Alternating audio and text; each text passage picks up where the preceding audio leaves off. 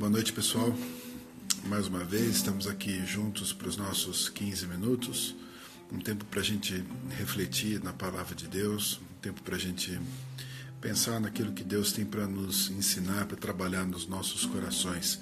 Eu quero convidar você a se colocar agora diante do Senhor, abrir o seu coração para aquilo que Deus tem para nos falar. Que seja um tempo proveitoso para você, um tempo de crescimento, um tempo de edificação. Que Deus trabalhe profundamente no seu coração, ainda que sejam poucos minutos, não mais do que 15 minutos, poucos minutos para a gente estar na presença de Deus, mas com certeza Deus tem muito para falar conosco. Eu quero hoje trabalhar com vocês, falar com vocês sobre uma passagem na carta de Tiago, quando ele é, orienta a igreja, quando ele traz algumas orientações para a igreja e fala sobre uma fé genuína, sobre uma fé verdadeira. E uma das questões que ele traz ali são questões que às vezes aparecem como questões um pouco polêmicas, pelo fato dele falar a respeito de obras. Ainda que a gente entenda que não são as obras que nos salvam, que nós não somos salvos pelas obras, mas sim pela nossa fé, ele faz questão de apresentar a ideia de que a nossa, é, a nossa fé deve realmente produzir obras. Nossa fé deve ter um efeito prático, deve ter uma forma realmente notória é, que confirme aquilo que nós cremos, aquilo que nós declaramos que nós cremos. E tem uma passagem que, nesse argumento que ele vai fazendo ali no capítulo 2, na carta dele no capítulo 2, que ele é bastante é, incisivo na sua afirmação, quando ele diz assim: é, Você crê que Deus é um só? Você faz bem porque até os demônios creem e tremem. Quando ele fala isso, parece que realmente ele está fazendo uma comparação entre uma declaração daquele que crê e até aquilo que os próprios demônios acreditam. Afinal, os demônios acreditam no Senhor Jesus, acreditam no poder do Senhor Jesus e submetem realmente ao poder, ao nome do Senhor Jesus. Ou seja, todo o inferno conhece quem é o nosso Senhor Jesus. E quando nós declaramos então que nós cremos, do Senhor Jesus, parece que, segundo a expressão de Tiago, nós não somos muito diferentes da afirmação do próprio inimigo. Ou seja, nós simplesmente falarmos que nós cremos não é suficiente para que realmente esteja produzindo algo aquela fé.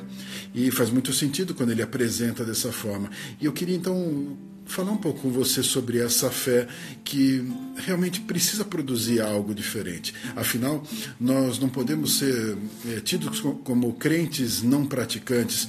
O crente não, não existe essa categoria do crente, aquele que simplesmente crê, mas não pratica a sua fé. A nossa fé ela é voltada para um hábito, ela é voltada para uma prática, ela é voltada para um testemunho, ela é voltada realmente para uma exteriorização daquilo que está dentro de nós, daquilo que nos transformou.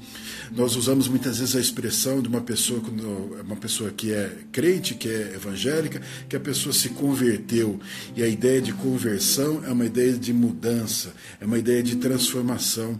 Pessoa, muitas vezes usam a expressão que tal pessoa virou crente. Ou seja, existe um certo conceito de que a pessoa muda, que ela se transforma, e isso precisa ser evidenciado nas suas práticas. Não dá para simplesmente ser nominal, não dá para ser simplesmente uma declaração no nosso coração, através da no... ou também da nossa voz, mas não estar envolvida com uma prática com algo diferente no nosso comportamento. Inclusive no texto, ele traz alguma, alguns exemplos daqueles que muitas vezes deixam de abençoar uma pessoa necessitada simplesmente é, dando uma declaração de fé, uma declaração de esperança. Ou seja, se você pode abençoar alguém, faça e não fique simplesmente na palavra. Não simplesmente dê um tapinha nas costas e diga para a pessoa que vai dar tudo certo, mas se posicione como um servo, como alguém que está como um instrumento nas mãos de Deus para fazer a diferença naquela situação. Nós somos chamados então para fazer diferença. Quando nós falamos de ser luz no mundo e a palavra nos dá essa verdade para nós, a luz ela precisa brilhar. A luz não pode ficar apagada e simplesmente ter um potencial de brilho ela precisa brilhar, ela precisa fazer diferença. O sal, ele não pode deixar de salgar, ele não pode simplesmente ser um sal e perder a sua essência do sabor. Então nós, como crentes, somos chamados realmente para fazer a diferença, para estarmos levando então uma imagem, levando uma marca, que é a marca do nosso Senhor Jesus, a imagem do reino. Nós somos chamados então para impactar, para fazer a diferença. Nesse caso, então, considerando essa verdade, a nossa fé sem obras, ela parece morta, ela não tem efeito. Nós somos chamados então para sermos diferentes. Nós somos chamados para fazer realmente a diferença. Falar simplesmente que nós somos cristãos, que nós somos crentes, não produz um efeito não produz uma transformação, não produz a imagem de Cristo em nós. Cristo, ao falar do reino, ao testemunhar do reino, trazia não só um discurso das boas novas, mas trazia uma transformação, trazia atitudes. O convite para você hoje é refletir no quanto que você tem realmente é, testemunhado com as suas práticas, o quanto que você tem realmente se posicionado diante de situações para mostrar efetivamente o reino, mostrar mostrar o amor e mostrar aquilo que você acredita. Afinal, se eu tenho fé em tudo aquilo que foi apresentado, aquela mensagem da cruz, aquilo que a palavra nos traz, a minha vida tem que ser diferente. A minha vida precisa condizer com aquilo que eu acredito aquilo que eu estou declarando que eu acredito, a minha vida é efetivamente transformada. E a gente tem é, sempre falado a respeito do outro. Não dá para eu ser transformado pela verdade e não me posicionar diante do outro. Não dá para eu ser transformado pela verdade e não amar o outro.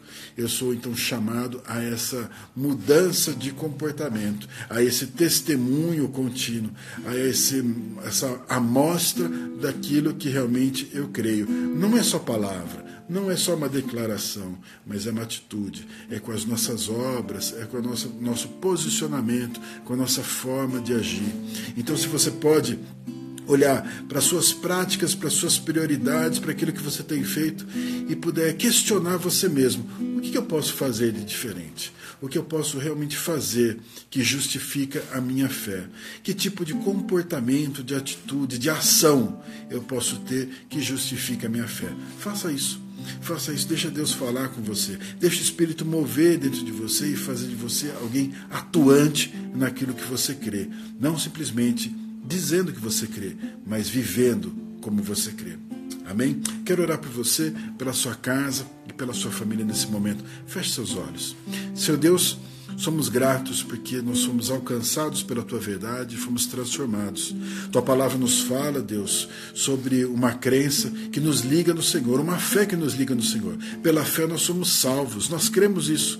Sabemos, ó Deus, que não são as obras que nos levam à salvação, mas também entendemos, ó Deus, que a nossa fé precisa ser acompanhada de uma transformação. Fomos criados para boas obras. A fé sem obras é morta. Verdade como essas, registrada na tua escritura nos impulsionam a uma transformação, a uma mudança, a fazermos efetivamente a diferença, a estendermos as mãos, a abençoarmos, a cuidarmos do outro, a amarmos mais, a nos movermos. Afinal, o amor do Senhor por nós, ó Deus, foi registrado não só em palavras, mas em atitudes, na entrega do teu filho por nós. Pedimos então, Deus, que nós também possamos ter uma fé viva, uma fé que seja demonstrada pelas nossas atitudes, pela nossa vida, pelo nosso agir. Que o Senhor nos ajude a isso, Pai. Abençoa a nossa vida, abençoa a nossa caminhada, a nossa jornada, enche nosso coração de alegria, abençoa o nosso lar, abençoa a nossa família como um todo. Traz da tua paz para nós, ó Deus. Em nome de Jesus, continua usando a nossa história para honra e glória do teu nome. Em nome de Jesus. Amém. Que Deus abençoe grandemente sua vida e fortaleça seu lar em nome de Jesus.